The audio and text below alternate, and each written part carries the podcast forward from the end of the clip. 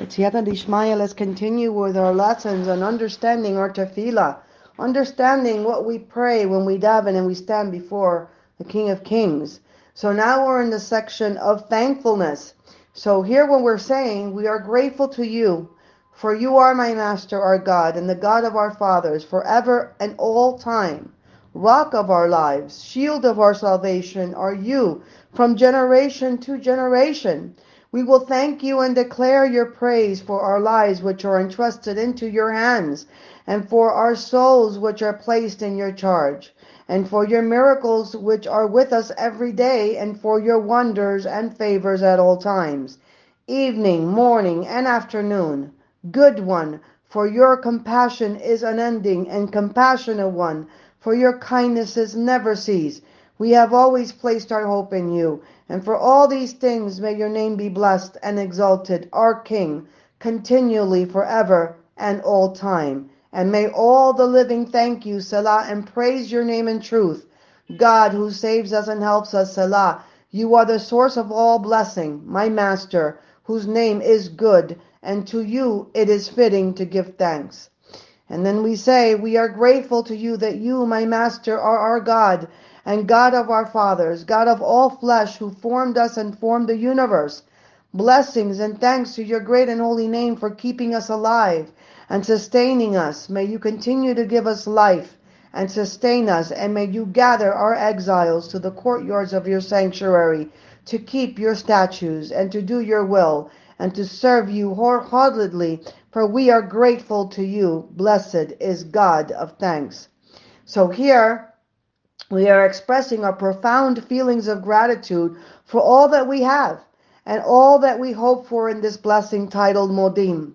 And so when we stop to think, we have so much to be grateful for in our daily lives and in the lives of our people.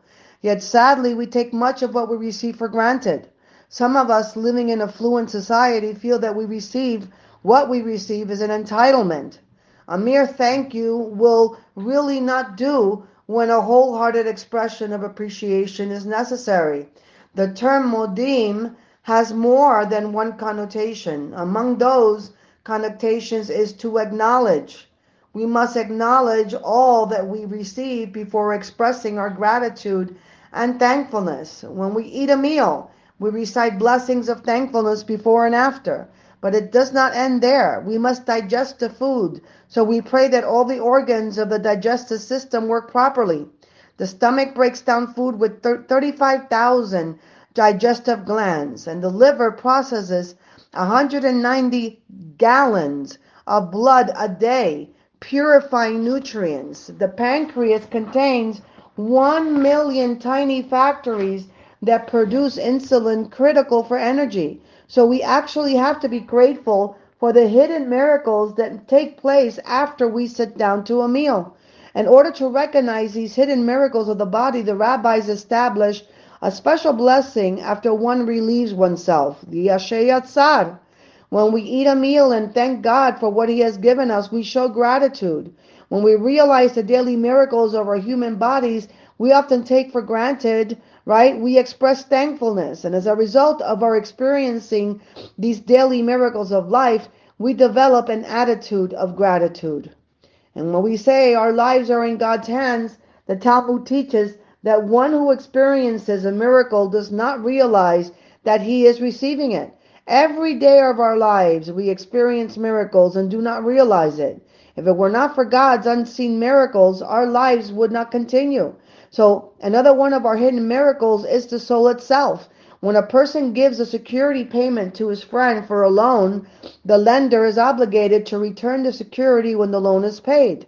The Zohar compares the scenario to the fact that every night Hashem takes our souls from us as a security for our obligations, sins.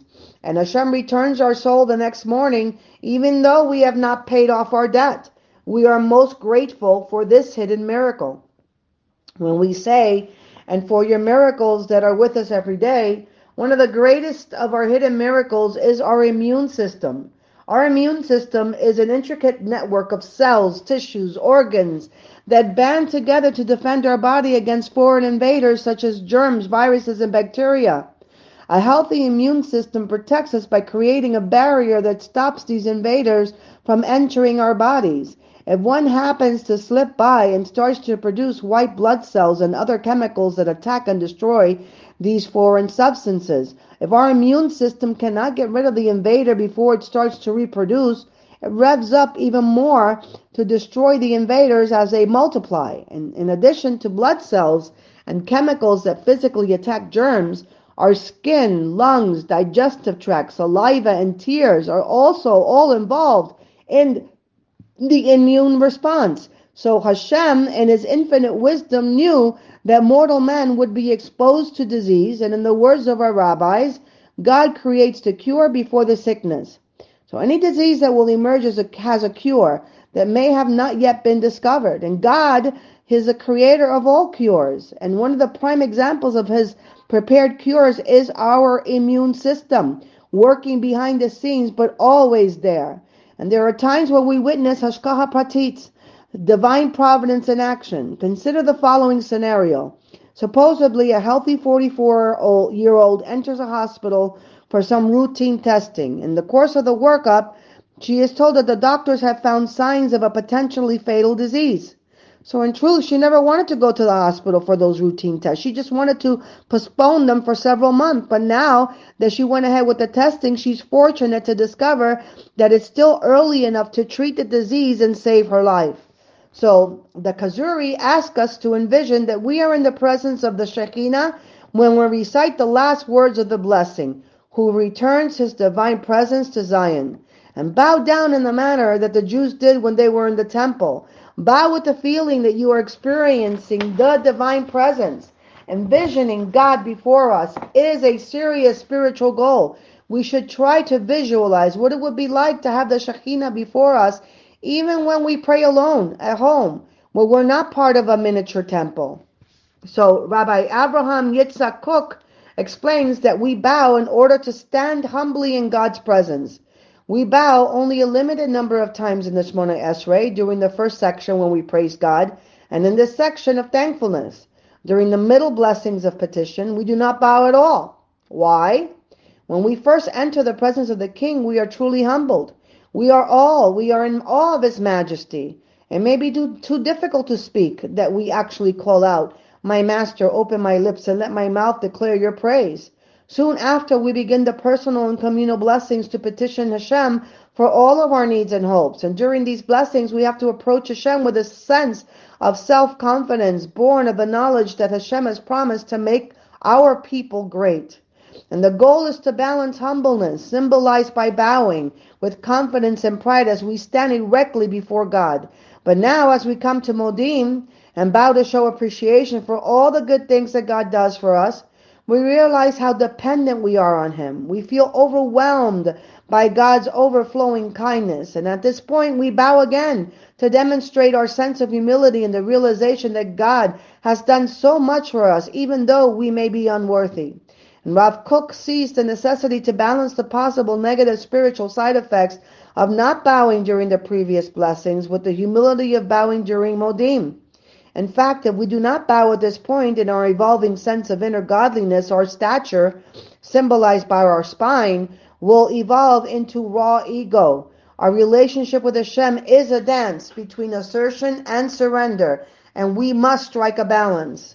So, during the repetition of the Shemona Esrei, when the Hazan says the Modim, Modim blessing, the congregation says a prayer unlike any other the Modim of the rabbis, a different version. The role of the repetition of the Shemona Esrei by the Hazan is to enable those who do not know how to read properly to fulfill their prayer obligations. Why then does a congregation recite Modim on its own and not rely on the Hazan? So the Avudraham expresses a very profound thought on this question. We can recite, we, we can request that the Hazan be our representative for every other blessing of the Shemona Esrei. But when it comes to Modim, a Hazan cannot represent us. The reason is straightforward. Modim means thankfulness, and we cannot express thanks appropriately via proxy. We must do it in person.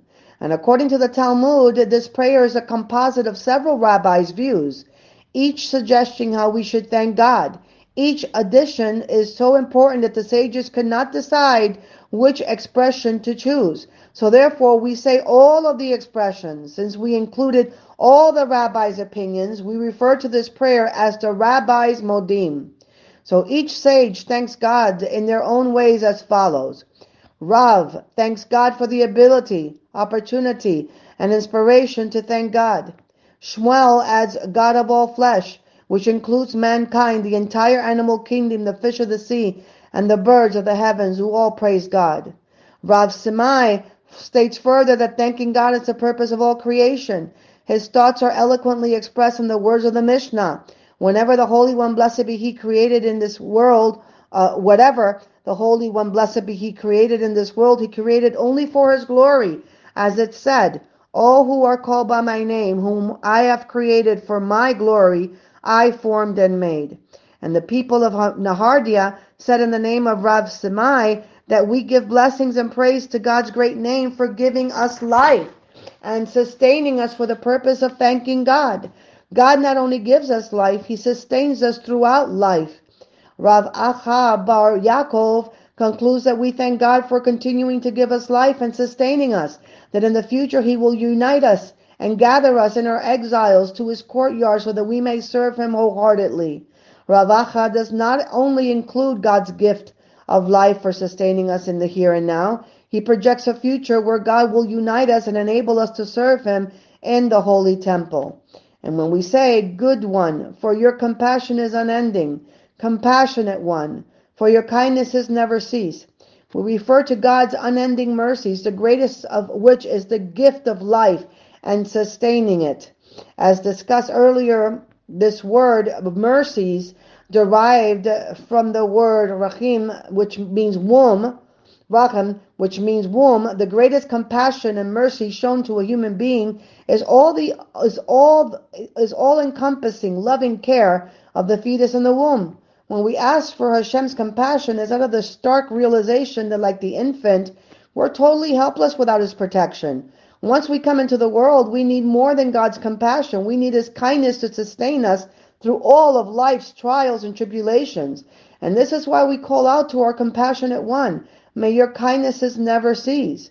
And when we say, may all the living thank you, Selah, throughout Tanakh, we find that every living creature, every growing thing praises God. And the psalm incorporated into the well-known Ashrei prayer, David HaMelech describes God's kindness to all his creatures. Open, you open your hand and satisfy all living things with favor. In fact, God's kindness extends even to his inanimate creations, which are also noted in Ashrei. My master is good to all, and his compassion is upon all his works. So in the work titled Perek Shira, which is the song of the universe, we see how all of the Almighty's creations praise him. The following are some examples. The heavens say, the heavens speak of God's glory, and the skies tell of his handiwork. The earth says, To God belongs the earth and everything in it, the world and all that dwell in it. The rivers say, the rivers will clap hands, mountains will sing in joy together.